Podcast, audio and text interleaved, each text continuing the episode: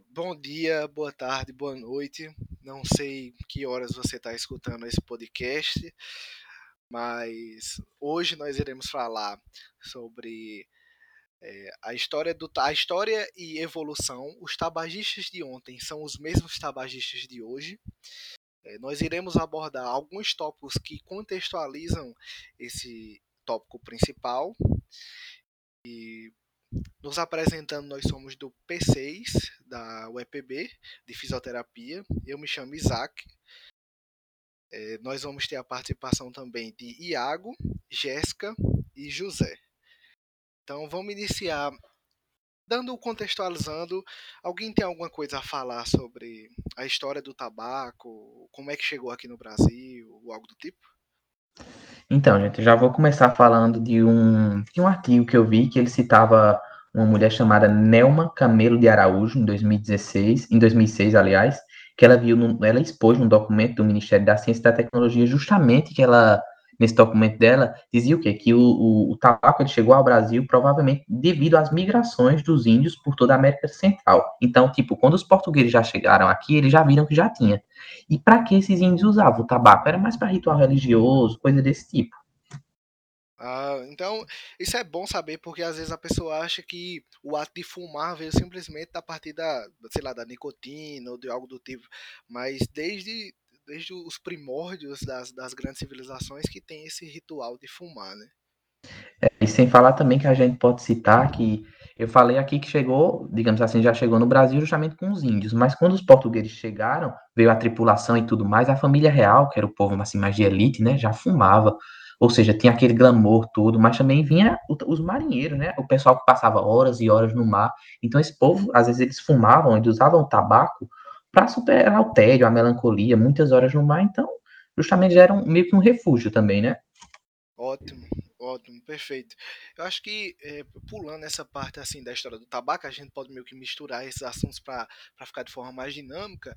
É, vocês acham que o, o cigarro ele chegou aqui também como forma de negócio, se no passado era uma forma de negócio. Vocês, vocês têm algo a falar sobre isso?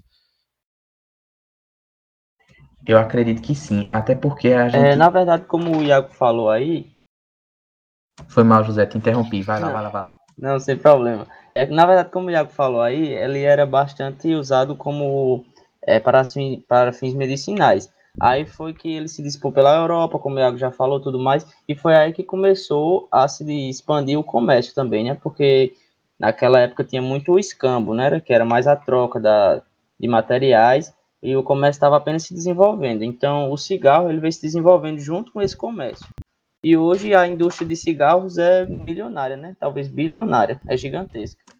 E acrescentando aí um ponto, José, nisso tu falou de escambo, é muito comum antigamente a gente realmente ver isso de escambo, né? Assim, quando a pessoa, às vezes, ia, um, um, cara lá ia negociar um negro, por exemplo, tinha um escambo, às vezes trocava o, o, o negro é, por dinheiro e também algum cigarro. E até hoje é um ato que a gente pode dizer que perdura, né? Porque o que a gente mais vê, às vezes, em filmes, séries, essas coisas que não deixam de ser reais, né?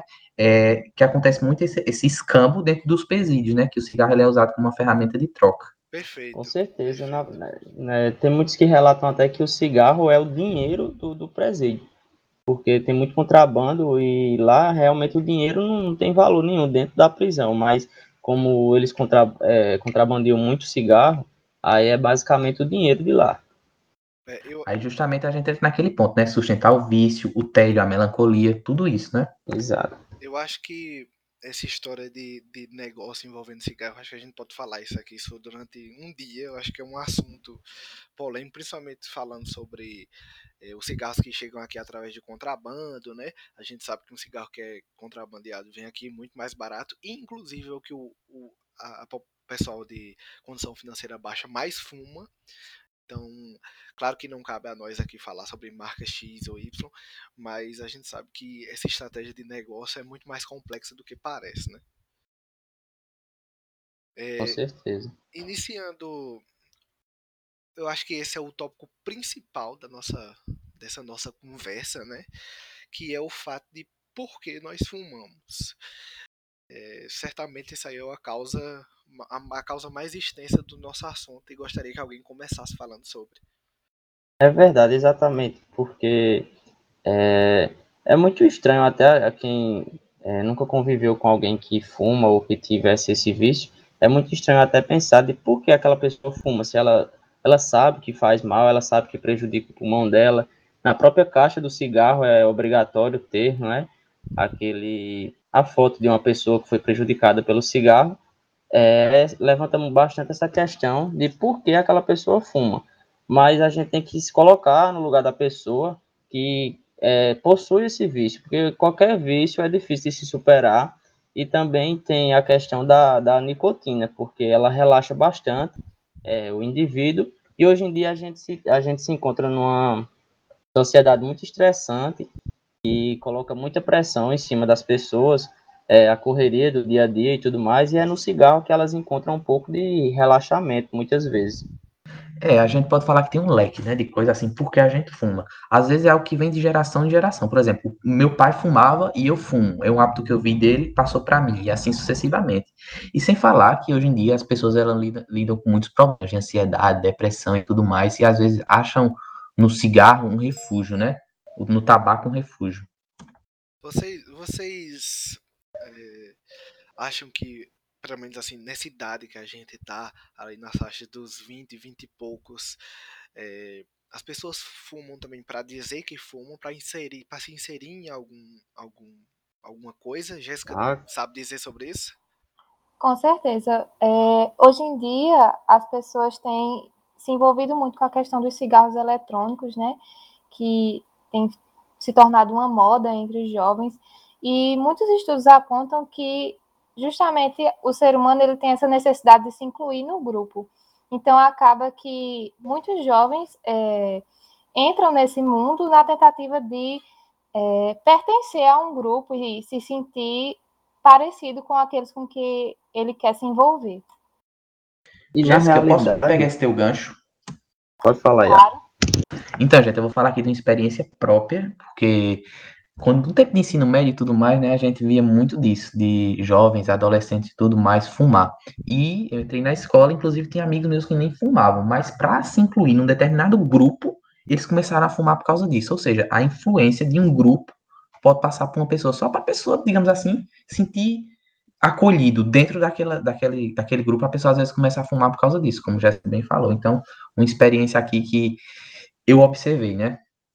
E também essa questão da influência, ela não vem de hoje, não. Hoje em dia é mais para você se incluir em um grupo. Mas antigamente tem muitos relatos, é, tem na, é, em série, em filme que a, gente, que a gente assiste, que retrata mais a antiguidade, mostra bastante que o cigarro ele era uma questão de status, né? As pessoas fumavam para é, se realmente se mostrar, para é, mostrarem que tinham aquele luxo de, de fumar. É, tem, tem um grande detalhe que eu já vi, em, em, claro que isso em filme, em relatos também, é, sobre o frio.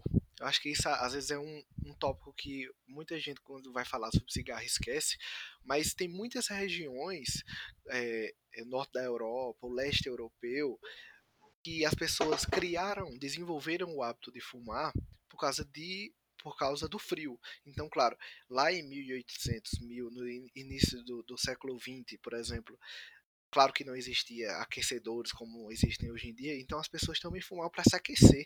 Isso é um detalhe, eu acho que também engraçado. E, consequentemente, pelo cigarro ter, ter substâncias que vão causar o vício, é uma bola de neve, né? E também essa questão que você falou aí de é, aquecer, o, os malefícios do cigarro ele foi mais propagado assim para a população em geral em torno de 1960 e 1970. Então teve muito tempo aí antes disso que as pessoas utilizavam para várias outras para coisas como você falou aí, também para relaxar, sem mesmo saber que tinha malefícios. Era só ligado à elegância, à beleza também. É verdade, porque tipo, Geralmente a gente tá assistindo um filme, né? Um filme assim mais antigo. O que é que mostra logo? Mostra logo um senhor de idade, chique pra caramba, com um charuto, um tabaco, um negócio assim, né? Já mostra o status, é o poder. É, é, a gente tem, como é, nós somos, querendo ou não, de uma parte, podemos dizer, até privilegiada da sociedade por termos acesso à informação, eu gostaria de saber se a gente tem algum artigo, algum algo que embase cientificamente essas coisas que a gente está falando aqui. Sim, Isaac. É, evidências sugerem que o, o uso do tabaco está realmente bem relacionado tanto ao nível socioeconômico quanto à ocupação educacional. É, a gente sabe que quando, apesar de ainda terem muitas pessoas que continuam esse vício, mesmo sabendo da, dos malefícios que podem causar para o nosso pulmão, é, estudos apontam que justamente com a ascendência do nível educacional, é, a prevalência de, de pessoas que fumam tende a diminuir. Perfeito. É, inclusive, acho que a gente pode citar até que aqui no Brasil, as pessoas que possuem um maior nível é, educacional, geralmente, são as pessoas que também estão numa classe social superior, digamos assim. Então, elas têm um acesso à informação maior e elas têm uma capacidade, desde criança, querendo ou não, a não sofrerem essa influência direta do cigarro, né? Mas, assim, já trazendo para esse lado da juventude da gente, é, a gente vê que isso hoje em dia quase que, pelo menos nessa parte da juventude, né? O jovem ele tem acesso à informação, ele tem o dinheiro, ele tem uma família, ele tem é, toda a estrutura, mas ainda assim entra no tópico que a gente já falou antes, para ele se inserir num grupo de uma festa, para ele se inserir num grupo de amigos, para ele entrar num, num, grupo que, sei lá, ele acha descolado, ele vai passar a fumar meio que não, não importando disso, né? Então, às vezes é até difícil a gente cravar que uma classe social X ou até um nível educacional, quando essas coisas meio que se misturam, né? Sim, justamente. E eu tenho até um, uma revisão sistemática aqui que aborda é, tanto essa questão do que você falou, tanto como retoma aquilo que a gente falou sobre a necessidade de inclusão, de que pessoas que acabam descendendo, decre... Eita, gente, aqui. Pessoas que acabam diminuindo o seu nível educacional comparado aos seus pais, elas acabam que se tornam mais suscetíveis ao vício do, do cigarro. E pessoas que ascendem o nível educacional mostra que tem uma incidência menor nesse grupo de pessoas, justamente por causa dessa necessidade de se incluir.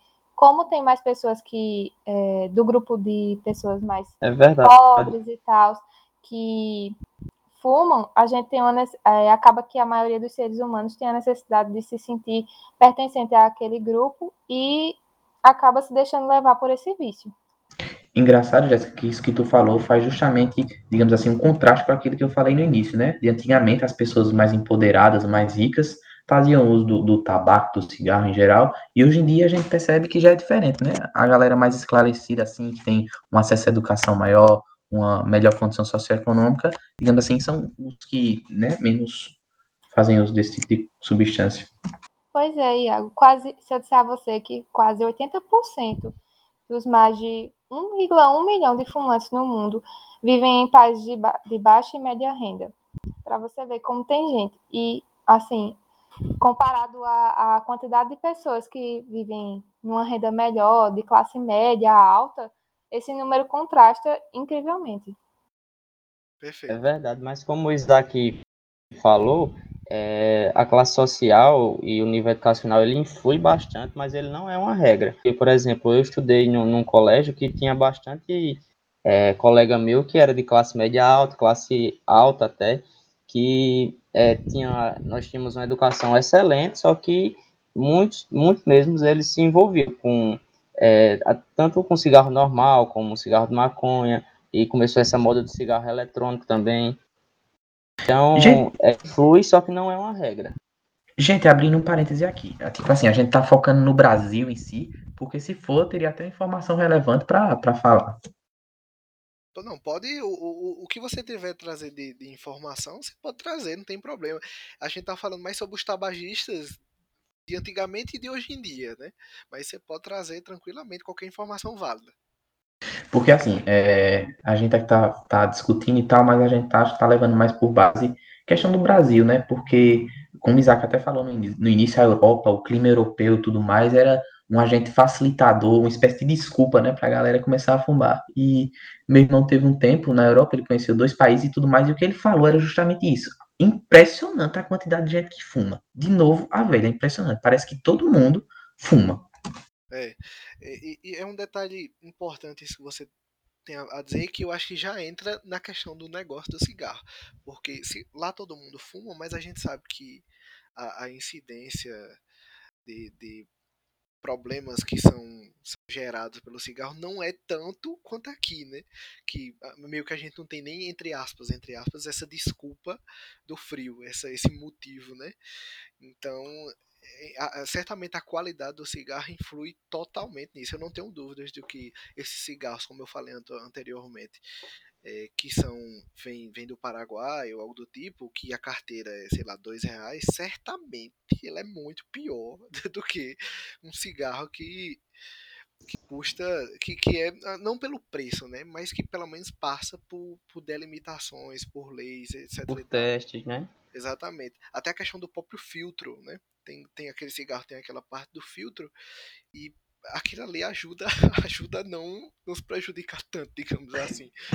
É verdade. Uhum. A qualidade do negócio assim, né, deve ser um pouco diferente. Com certeza influencia. Mas também, gente, é, hoje em dia também diminuiu muito o consumo, porque o Brasil ele é visto como exemplo global na questão da política antitabagista. Então acaba que realmente diminuiu muito o consumo, tanto pela questão de, é, das propagandas, da agora você não vê mais comércio na TV. Sim.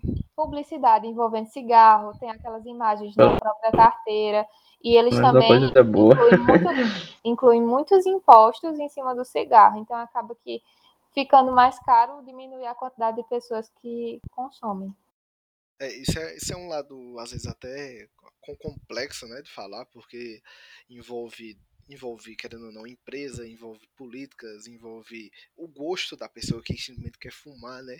Mas eu, eu tinha lido um artigo há um tempo que ele falava que e complementava justamente isso que você falou, Jéssica, que o Brasil, principalmente é, na década de 70, 80, se eu não me engano, ele gastava muito é, com políticas de saúde no, no quesito de, dos malefícios do cigarro. Então, com, com essas restrições que eles estão fazendo, que eles fizeram e que ainda fazem, querendo ou não, diminuiu, é, por exemplo, as doenças geradas pelo cigarro e, consequentemente, diminuiu os gastos do SUS, né?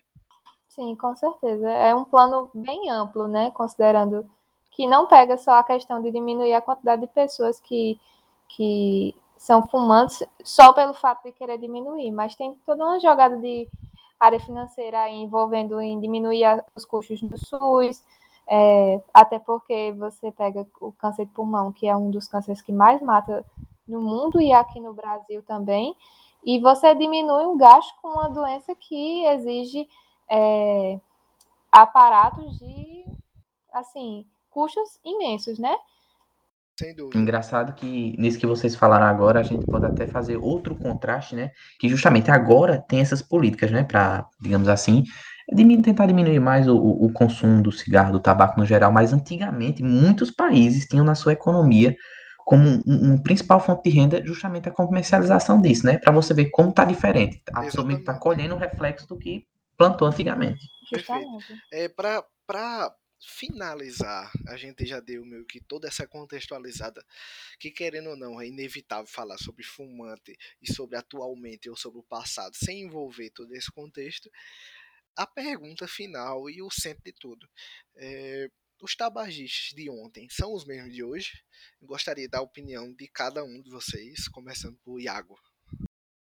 Então, eu acredito que, que não. Eu acredito que mudou muito, talvez tenha mudado muito, principalmente o fato do motivo, né? É, hoje em dia as pessoas têm razões diferentes, perspectivas diferentes para fazer uso, para fumar e tudo mais. Então, acho que é diferente nesse sentido. E você, Jéssica, o que, é, que, é que você acha sobre isso? Concordo plenamente com o Iago na questão de que é, o motivo pelo qual as pessoas fumam é, é totalmente diferente bem como é, a, a, classe social que, que essas pessoas estão incluídas, porque antigamente era uma coisa mais de status, os motivos eram a questão é, de pertencer, a, de mostrar que você tem dinheiro, que você é, é, poderoso, entre essas coisas, e hoje em dia envolve mais motivos de é, meio que, entre aspas, né, fugir da, da, realidade que a gente vive, tentar relaxar. Como José falou, a gente vive numa sociedade muito estressante e acaba que é, mudou totalmente a, a, a, como é que eu posso dizer, a população que, que faz o consumo de maior parte desse tabaco que é vendido. Perfeito. E, e, agora, José, por último, o que é que você acha sobre os tabagistas de hoje em dia e de antigamente? Bom, eu também concordo que são bastante diferentes, tanto pelos pontos que Iago e Jéssica já falou, como também pela questão de que é, hoje em dia a informação é, é, muito mais acessível em todo, é, praticamente todo mundo, não vou englobar todos, porque não é uma realidade, né? Mas muita mais gente do que antigamente tem acesso à informação de que o cigarro faz mal, de todos os seus malefícios, é, enfim, a informação é, é, bem mais disseminada pela mídia também, então, é, se o indivíduo hoje fuma, ele tem plena consciência do que aquele é, cigarro pode fazer com ele. E, como a gente já falou, antigamente não tinha tanta essa informação. Então, eu acredito que não. Só acho que para fechar um pouquinho, Isaac, é que, tipo assim, eu acho que a gente não pode concluir que os tabagistas de ontem não são os mesmos de hoje, mas os problemas decorrentes do consumo é, é o mesmo ou até pior, né? Porque já tem aí vários estudos epidemiológicos que falam justamente disso, que o cigarro, o tabaco no geral, ele é, influencia às vezes no surgimento de doenças, como diversos tipos de câncer. Então, o tabagista de ontem não é o mesmo do de hoje, mas os problemas são maiores ou, ou iguais, né? É, eu ia até falar mais ou menos sobre isso que você falou agora para finalizar. E eu acho que a gente apontou essas diferenças, mas acredito que como igualdade a gente pode citar o fato de se inserir em grupo social. Porque querendo ou não, se você gostava de mostrar um glamour antigamente, hoje em dia você quer se inserir, nem que seja para ser, entre aspas, popular, né? Mesmo que tenha uma parte dos jovens também que odeiem cigarro. Mas é isso, né? espero que quem está nos ouvindo, nossos ouvintes, estejam gostaram do assunto. Espero que a gente tenha sido claro nessa abordagem. É um assunto muito complexo, multifatorial. Agradeço a participação de todo mundo. É, e é isso. Alguém pode se despedir aí também, quem participou. É isso aí, galera. Obrigado e até a próxima. Obrigado por aí.